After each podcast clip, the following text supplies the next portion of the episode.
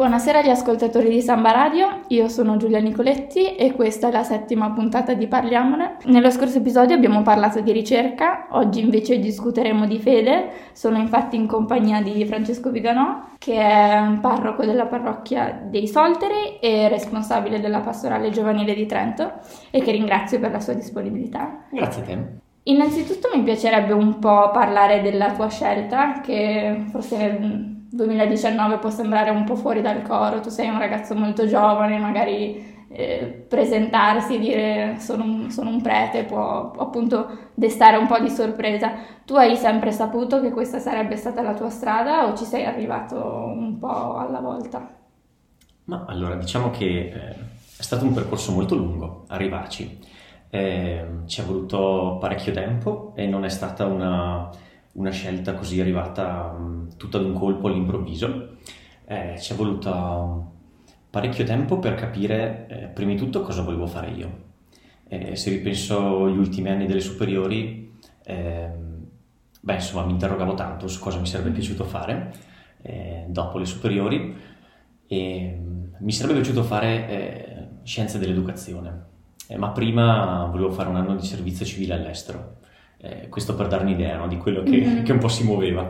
E, poi diciamo che in parallelo, eh, soprattutto con eh, il gruppo giovani nelle mie parrocchie, anche con, eh, con il gruppo scout, un po' era, era, nato in me il desiderio di eh, approfondire un po' la mia fede, ma per un motivo molto semplice. Eh, mi rendevo conto che ehm, quei momenti che dedicavo alla spiritualità, eh, quei momenti che capitavano in cui potevo dare un po' più spazio alla mia fede, a scoprire questa dimensione della mia vita, eh, semplicemente rendevano la mia vita un po' più bella. Erano momenti belli e allora mi sono detto, beh, perché non provare a, a investirci un po' di più? E allora ecco che un po' alla volta uh, ha cominciato a farsi strada la domanda, ma, ma la fede cosa può c'entrare eh, con la tua mm. vita? Può centrare in un qualche modo e non lo so bene neanche io come poi eh, sia arrivata l'idea del, eh, dell'entrare in seminario e la possibilità del diventare prete. Diciamo che se all'inizio era un'idea di fronte alla quale dicevo ma no dai, anche no, eh, poi dopo ha cominciato a farsi strada come una possibilità, finché mi sono detto vabbè proviamo, eh, proviamo il percorso del seminario eh, che è appunto quel percorso che eh, ti prepara eventualmente alla scelta del diventare prete. Eh, sono sei anni, eh, io ho sempre pensato sei anni apposta per cambiare idea, eh, mettendo, mettendomi un po' alla prova e quindi dicendomi se eh, lungo quel cammino di preparazione vedo che, che sono felice, beh lo prendo come un segno, che forse effettivamente può essere quella la mia strada.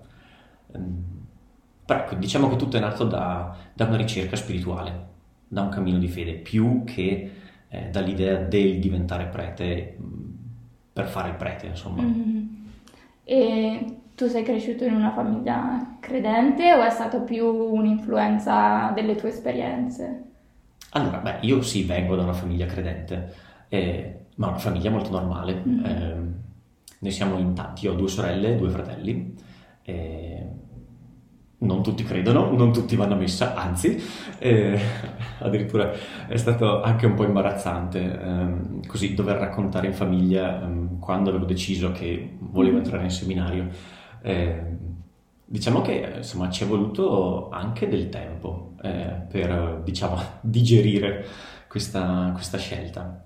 Eh, però vedo che, che, anche all'interno della mia famiglia, ma anche tra i miei amici soprattutto, eh, nel momento in cui mi hanno visto sereno, contento per quello che stavo facendo, eh, l'hanno preso come, come, un bel segno, come una mm-hmm. conferma, insomma.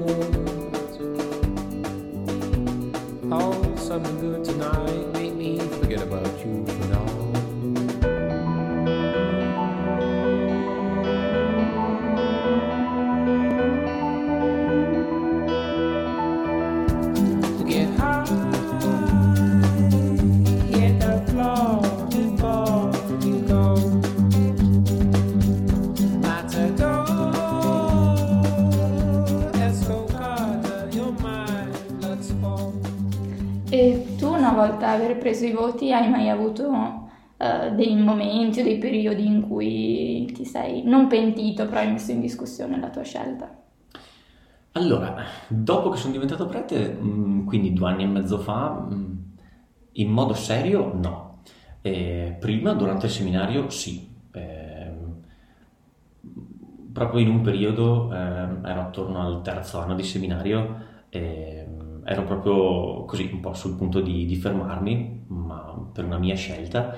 Ehm, poi, dopodiché, in realtà, ehm, così senza prendere una decisione eh, di impulso, così sull'onda del, dell'emozione, ho provato semplicemente a, a, capire se era un momento di, di difficoltà, di crisi, eh, o se era effettivamente il segno che, che non era la mia strada, che, che, ero chiamato a fare altro. E, però devo dire che, che sono contento di, di, aver continuato, sì, questo sì. Eh, I momenti difficili ci sono, arrivano, capitano, ma non è che che ci sia da spaventarsi, insomma, eh, penso siano più che normali, ma in una scelta qualsiasi. E da fedele invece ci sono dei, dei dubbi che riservi alla fede o, o per te è un, una questione molto limpida? Ma allora, mh, mm, io delle volte credo che eh, confondiamo un po' no, quello che è eh, la fede con eh, l'essere d'accordo o non d'accordo eh, con quello che, che, la Chiesa pensa o dice. Eh, allora, se io per fede intendo eh, un mio rapporto personale eh, con Dio, è un rapporto che ha i suoi alti e i suoi bassi, ma come i rapporti con una persona qualunque. cioè risente molto di, di come sto io, di quali pensieri eh, mi passano per la mente, eh, del periodo che sto vivendo, se, se, è bello, se è più impegnativo, eh, da, da, tutto quello che vivo è, è segnato. Eh, quello che invece riguarda, credo più la sfera delle, delle idee, eh, degli ideali, eh, delle volte non ci piace parlare di valori, lì credo che siamo un po' su un altro piano.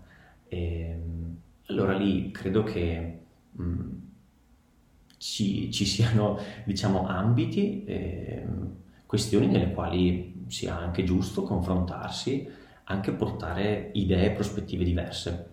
Eh, questa ad esempio è una cosa anche sulla quale il Papa insiste, no? dice eh, beh, che nella Chiesa ci sia anche un po' di dibattito, fa solo bene, eh, su alcuni temi, no? su alcune questioni. quella che invece io almeno intendo come, come fede, quindi come quel legame con Dio, che mi unisce a Dio e mi unisce anche agli altri, eh, no, quello, quello, è qualcosa di un po' più vivo e di un po' più reale in realtà. E, e quello credo che, eh, almeno per ora io sento di aver avuto questa fortuna che, che, non è mai venuto meno. Ha attraversato i suoi momenti difficili, ma, ma quel rapporto c'è ed è quello che mi sostiene, insomma. Mm. Prima appunto parlavi di rapporto, di rapporto con Dio e io ho sempre visto appunto il rapporto con Dio come una, come una cosa direziona, unidirezionale in cui è il fedele che mette il suo impegno per, per alimentarlo, mentre nei rapporti con le altre persone il lavoro diciamo è, è da entrambe le parti, il contributo viene da entrambe le parti. E come si fa diciamo a alimentare la propria fede in questo senso? Bella domanda e mi viene da dire forse eh, la domanda è ehm, come faccio a incontrare Dio? Eh, come faccio a, in un qualche modo, diciamo, ad ascoltarlo, a, ad ascoltare la sua voce, cogliere i, i segnali che mi manda? Questa è una bella domanda perché, mm, perché anch'io l'ho scoperto e lo sto scoprendo un po' alla volta. Eh, io dico per come, eh, per come è la mia esperienza, più che per delle teorie che, che posso aver letto, eh, io posso dire che, che, in un qualche modo Dio eh, si è fatto sentire e si fa sentire nella mia vita. Eh, come?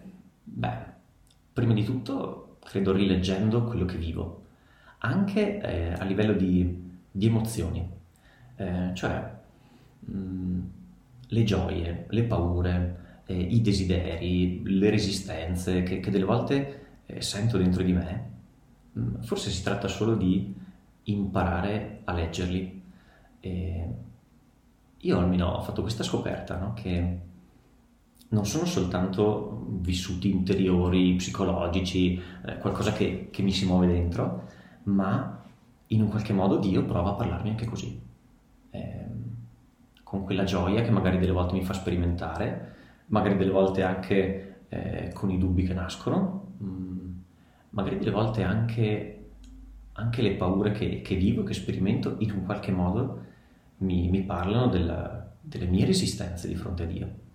Eh, oppure anche si tratta di imparare a leggere eh, quello che, che, ti succede attorno, eh, magari quello che può capitare nell'incontro con alcune persone, ma così nelle cose più, più normali, non di tutti i giorni, eh, cose che, che, ti sorprendono, ti stupiscono, persone che ti sanno stupire eh, per la loro fede, dico delle volte con una fede più grande della mia, che, che mi, mi, sorprendono, e, e dopo Mm, soprattutto imparando a, a, leggere il Vangelo, eh, non tanto come eh, un libro che mi racconta cosa devo fare, eh, forse uno dei rischi no, che abbiamo, eh, leggere la Bibbia, il Vangelo come un manuale di istruzioni, eh, mi dice come devo comportarmi.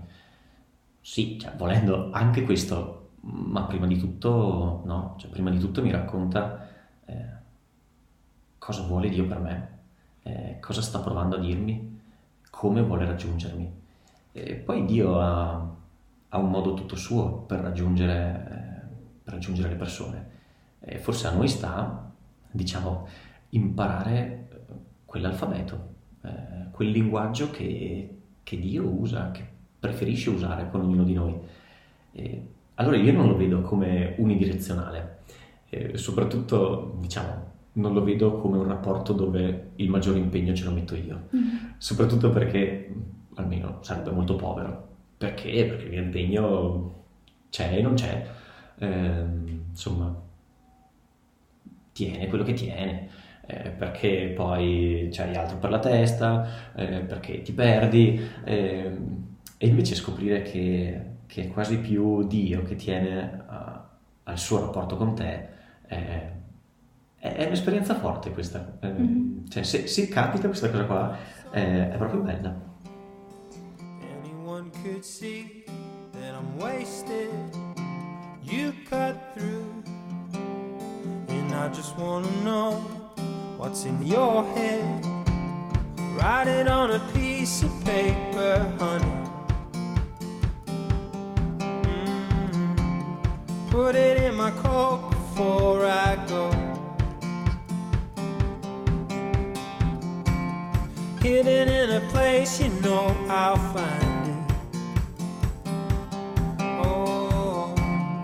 later when I'm sitting all alone. Let me in. Everything starts at your skin.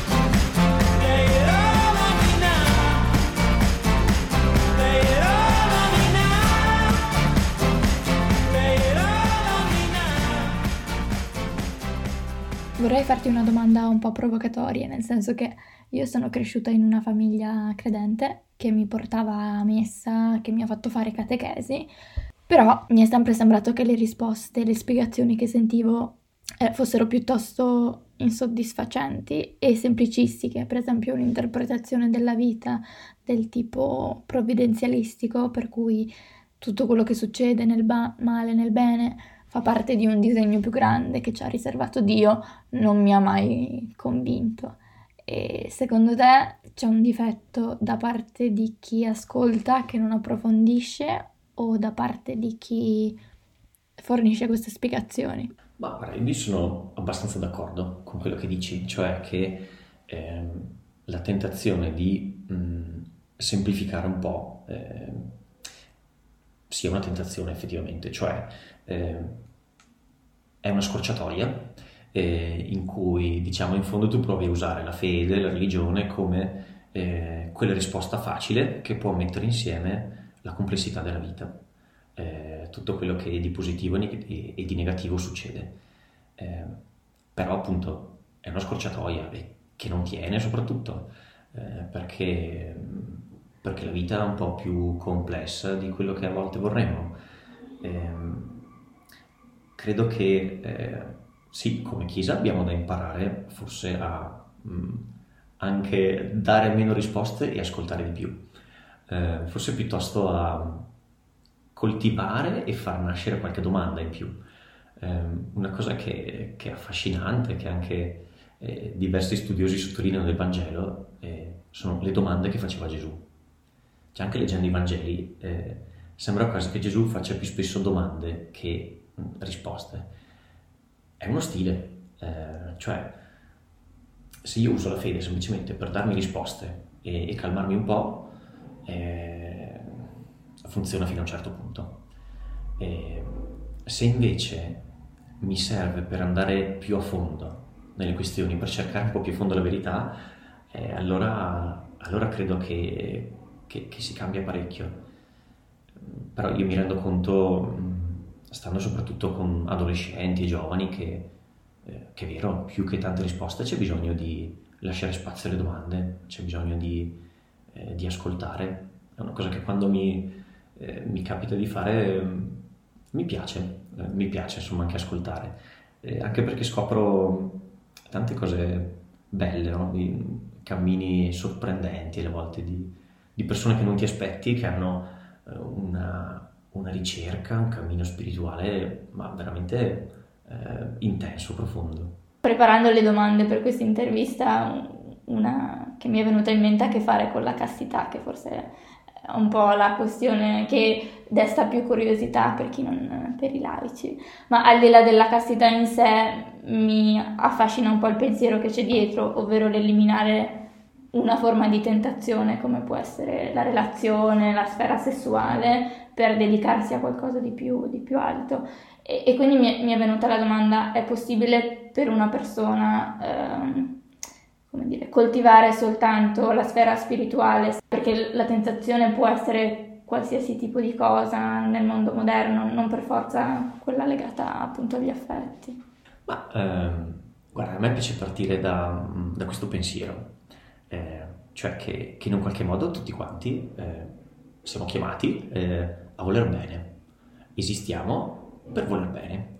Eh, penso che la capacità di amare eh, qualcuno sia qualcosa di veramente grande, uno dei regali più belli che, che abbiamo, che possiamo fare. allora la domanda può diventare, ok, come si fa ad amare veramente? Come si fa a voler bene veramente? E e in questo senso no, il, il, sesso, il fare l'amore, diventa qualcosa di, di veramente grande, bello. Si può vivere senza? Beh, io dico sì, eh, però non vuol dire eh, togliere dalla propria vita eh, tutto quello che ha a che fare con il voler bene, con l'amore. Eh, no? Allora certo ha una parte di, di rinuncia, diciamo, eh, cioè la rinuncia al sesso, chiaro, è una rinuncia, però dico, per, io provo a viverla così, come un segno. Eh, se io ho rinunciato a questo è perché ho trovato qualcos'altro, non perché semplicemente eh, voglio rinunciare a qualcosa, punto e basta. Eh, allora la domanda diventa, cosa hai trovato? Ehm, beh, io dico, ho trovato un rapporto con Dio che che può veramente riempirmi la vita. Ok, ci puoi credere oppure no? È chiaro, eh, questo sta forse anche a, alla coerenza eh, della vita di chi porta avanti una scelta del genere, eh, perché i limiti ci sono, però, mh, mm, però sì, lo faccio, lo faccio perché ho trovato qualcosa. E non si tratta soltanto di rinunciare, ma credo anche di, di guadagnare in libertà. Eh, Cioè se io penso da questo punto di vista eh, alla libertà che, che, io ho con la mia scelta del celibato nei confronti eh, delle persone, ma anche la libertà che, che tante persone hanno nei miei confronti di aprirsi, di raccontarsi, di avvicinarsi e, e ne sono sicuro anche per via della mia scelta del celibato è una libertà grande eh, che forse con qualcun altro non avrebbero. Eh, non so se, se sono riuscito proprio a, sì. a, spiegarmi bene, no? però la cosa che, che, un po' mi preme è, è, anche far capire questo, no? non si tratta eh, semplicemente di rinunciare a, a una parte proprio più, più, fisica e materiale della propria esistenza per puntare tutto sullo spirituale, perché quello mh, mm, portato un po' all'esasperazione forse vuol dire eh, non restare così umani, vuol dire eh, lasciar perdere qualcosa della propria umanità, e invece no, e invece forse si tratta di mettere in gioco eh, gli affetti, gli istinti in modo diverso.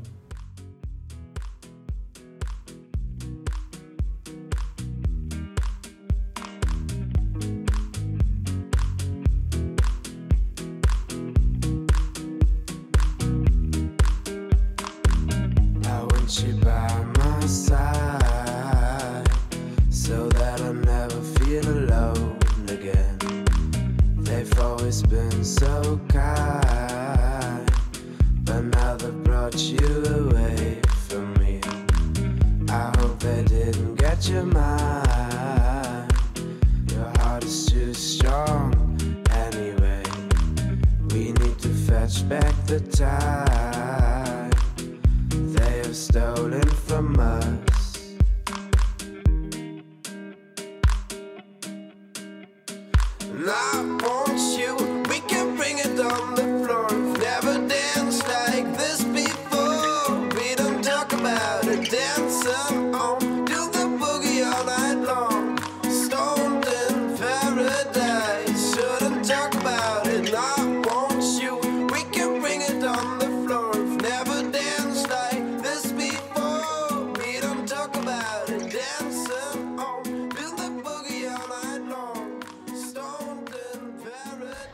Un'altra cosa su cui mi piacerebbe riflettere è, ehm, diciamo, la resistenza e la fatica che fa la Chiesa ad adattarsi ad una società che cambia. Eh, per esempio, fino a 15-20 anni fa eh, la questione del divorzio era molto problematica. Eh, adesso probabilmente è superata, ma ce ne sono altri che possono essere, per esempio, i matrimoni tra coppie omosessuali, perché secondo te c'è questa appunto resistenza a accettare delle situazioni nuove?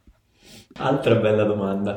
Um, allora, no, io devo riconoscere che effettivamente, diciamo, la Chiesa ha, mm, ma forse per la sua storia, un, um, un modo di, um, di, camminare e anche di, di crescere con il pensiero che è lento e allora, va bene, forse delle volte ci piacerebbe eh, una chiesa capace di cambiare un po' più rapidamente? Boh, forse sì, però eh, vabbè, insomma, c'è questa lentezza di fondo.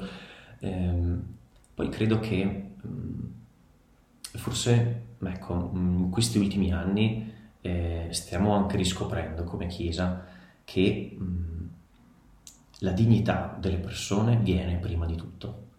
Eh, delle volte, eh, ad esempio, Papa Francesco è attaccato anche su questo tema qui, eh, però in realtà è uno eh, dei pilastri di quella che è la fede cristiana, la dignità di una persona, al di là di quello che fa, al di là anche eh, delle scelte e anche degli sbagli che una persona fa.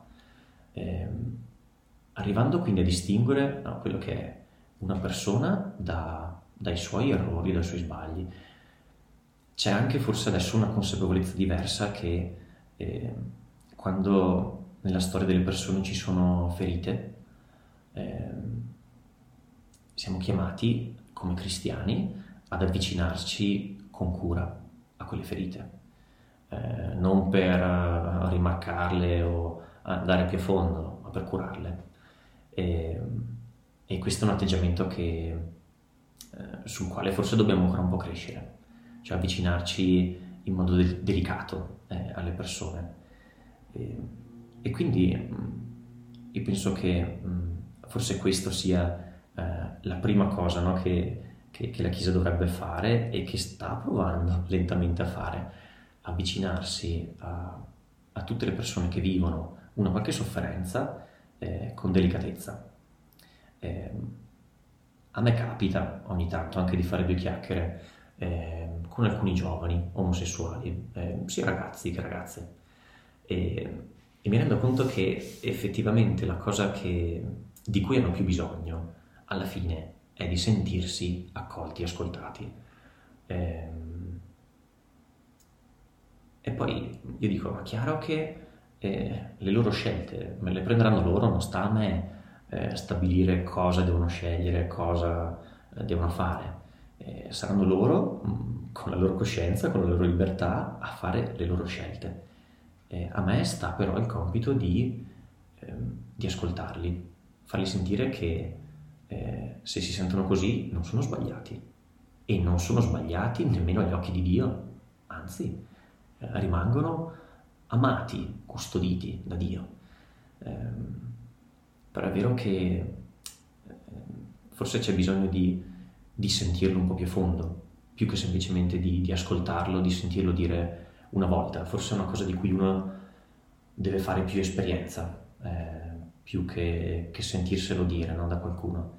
E, e, questo non è sempre facile, eh, perché è vero che eh, comunque viviamo ancora in un mondo dove ehm, spesso appunto queste, queste differenze eh, si fanno sentire, sono marcate, additate eh, e su questo insomma sì, strada da fare un po' ce n'è. Allo stesso tempo dico anche eh, su, su, qualche tema la Chiesa ha un suo pensiero e, e che credo mh, non cambierà, cioè se penso ad esempio al matrimonio, eh, il fatto che la Chiesa ritenga eh, come sacramento il matrimonio tra un uomo e una donna, eh, su quello non credo che cambierà, ma semplicemente perché eh, per la Chiesa è un segno che ha a che fare eh, con la fede. non si tratta semplicemente di eh, riconoscere il bene che due persone si vogliono. Eh, va bene, mh, mm, per riconoscere che, che, due persone, anche omosessuali, si vogliono bene, eh, c'è bisogno del matrimonio in chiesa? Eh, non lo so, ad esempio. Eh, ti farei un'ultima domanda prima di chiudere l'intervista. Eh, vedo il parroco come un punto di riferimento all'interno della comunità per, um, per i fedeli e tu tra l'altro um, ti occupi della pastorale giovanile, quindi sarai un punto di riferimento anche per molti, molti giovani. Tu ti senti uh, un modello in questo senso? Oddio, um, non lo so. Uh, allora, mi rendo conto che, che sì, che, che, tante persone hanno delle aspettative eh, nei miei confronti, che, che si attendono qualcosa, eh, che guardano a quello che fai, ascoltano quello che dici e, e mi rendo conto da questo punto di vista che sia anche un po' impegnativo.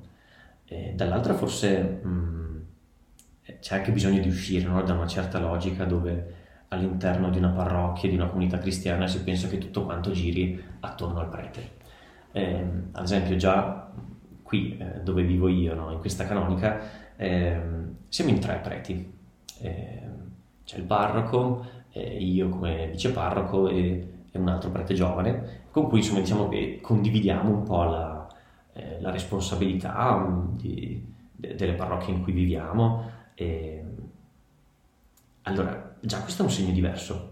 Già il fatto di eh, non vedere un uomo solo al comando, ma eh, vedere tre persone che, che, provano ad andare d'accordo, tre persone che delle volte la pensano anche diversamente, ma che, che si confrontano, eh, che vivono insieme, che pregano insieme, eh, è un segno. Eh, è un segno che forse eh, rimanda a, diciamo, a un'idea di di un'unione che, che, sa andare al di là delle differenze, di, di, un qualcosa che ti accomuna, che è più forte eh, di quello che, che, ti divide. E forse impari anche a, ad accettare un po' più serenamente i tuoi limiti, quelli degli altri, e, e penso insomma che da parte di, di chi ci guarda a, a, saper cogliere il bello che ognuno può dare e accettare serenamente anche no, i limiti che, che ognuno ha. Bene, con questo spunto di riflessione io chiuderei l'intervista. Ringrazio di nuovo Francesco. Grazie a te. E vi invito a seguire la prossima puntata lunedì alle 18.30.